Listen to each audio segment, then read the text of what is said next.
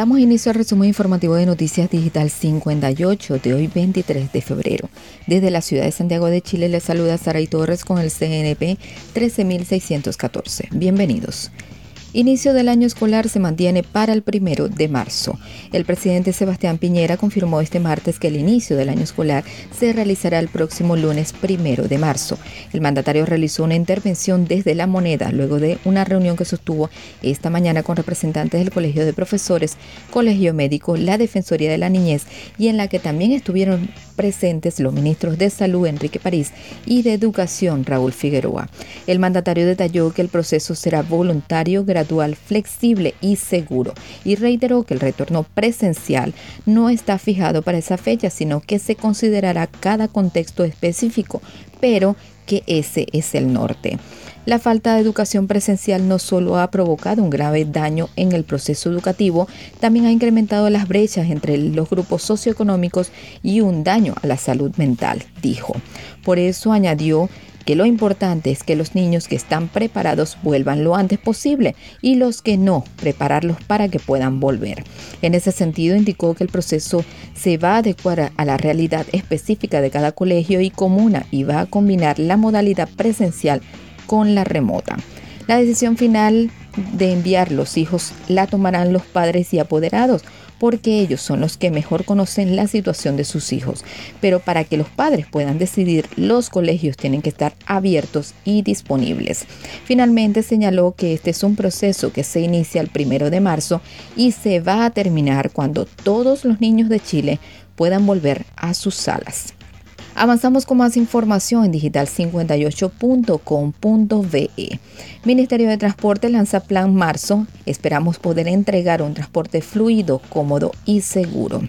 La ministra de Transporte, Gloria Hood, encabezó la entrega de los detalles del Plan Marzo que busca reforzar la flota de buses, metros y trenes para evitar aglomeraciones que puedan aumentar los contagios de COVID-19. Hood explicó que no se trata de una única planificación para todas las ciudades, depende de cada caso y depende de cada fase. Para cada una de esas fases hemos puesto condiciones para asegurar que las personas puedan hacer sus viajes de manera cómoda y segura. Tenemos también la identificación de 312 puntos de potencial aglomeración o congestión y 121 de ellos están en la región metropolitana. De esos puntos de congestión se hará cargo la Unidad Operativa de Control de Tránsito y en las regiones exactamente lo mismo, detalló. Junto con eso, HUD señaló que con todas las medidas esperan entregar un transporte fluido, cómodo y seguro para todas las personas. Vamos a estar monitoreando como siempre y vamos a tener además una selección de recorridos que se van a estar monitoreando permanentemente en la mañana y en la tarde para asegurar el cumplimiento de estos diseños y especialmente de las frecuencias. Continuando en el tema, Fernando Saca, director de Transporte Público Metropolitano, contó que vamos a continuar haciendo la sanitización de los buses y la ventilación de los buses y también de todos los medios de transporte para que las personas puedan transitar de forma más segura, aseguró.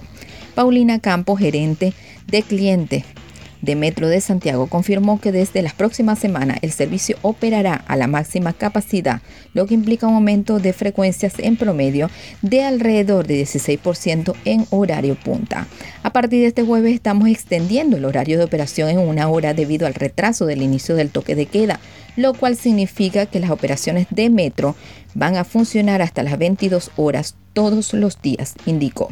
Por otro lado, el gerente general del tren central, Juan Pablo Palominos, informó que el Metrotren NOS ajustará sus horarios aumentando sus operaciones en una hora.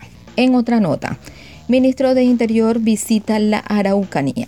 Este martes el ministro del Interior Rodrigo Delgado se refirió al trabajo que se realizará en la macrozona sur, especialmente en la región de la Araucanía, por expensa petición del presidente Sebastián Piñera, luego de los últimos ataques incendiarios que se registraron en la zona.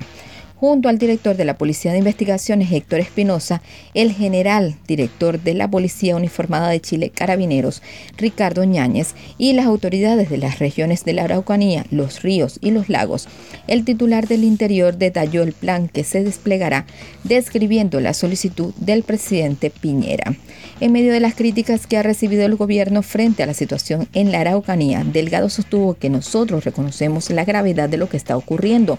Nuestra agenda siempre tiene un espacio preponderante en lo que está ocurriendo en la Araucanía. Uno puede estar físicamente acá o en Santiago, pero siempre estamos trabajando por la macrozona sur, agregó. Tras esto, el secretario de Estado manifestó que el presidente ayer lunes fue claro en enfatizar tres ejes fundamentales, como lo son legislativo, político y operativo, con respecto a lo que se está viviendo en Macrozona Sur, fundamentalmente a los episodios de violencia que hemos visto durante las últimas semanas. Y ya para finalizar, anuncian funcionamiento de gimnasios en comunas que se encuentran en fase 2. Este martes las autoridades anunciaron que los gimnasios podrán abrir sus puertas en fase 2 de transición, aunque deberán cumplir con medidas sanitarias para evitar los contagios de coronavirus. Las autoridades explicaron que algunas medidas que deberán adoptar los gimnasios son las siguientes. En las salas de clases se va a permitir un máximo de 5 personas con distancia de 2 metros entre ellas. En las salas de máquinas debe haber una persona cada 8 metros cuadrados. La ministra del Deporte, Cecilia Pérez, señaló que con esta oportunidad que es un nuevo voto de confianza por los bajos índices de contagios de COVID-19 que han tenido los recintos deportivos, entre ellos los gimnasios, el Ministerio de Salud nuevamente apuesta a seguir adelante en materia de dar paso hacia el desarrollo del deporte y la actividad física. En tanto, el ministro de Economía, Lucas Palacio, sostuvo que son 2.000 gimnasios aproximadamente a nivel nacional que representan 15.000 puestos de trabajo directo y 30.000 indirectos. Estamos hablando de 45.000 puestos de trabajo que han estado en condiciones extraordinariamente difíciles este año. Hemos ido avanzando con estos protocolos para que puedan ir retomando a sus actividades, volviendo a su trabajo y de esta manera alimentar a sus familias, añadió. Y de esta manera finalizamos con las informaciones. Los invito a seguirnos a través de Instagram arroba digital-58. Recuerda que somos digital58.com.be, periodismo web de verdad. Desde Santiago de Chile reportó Sara y Torres. Nos escuchamos en la próxima entrega.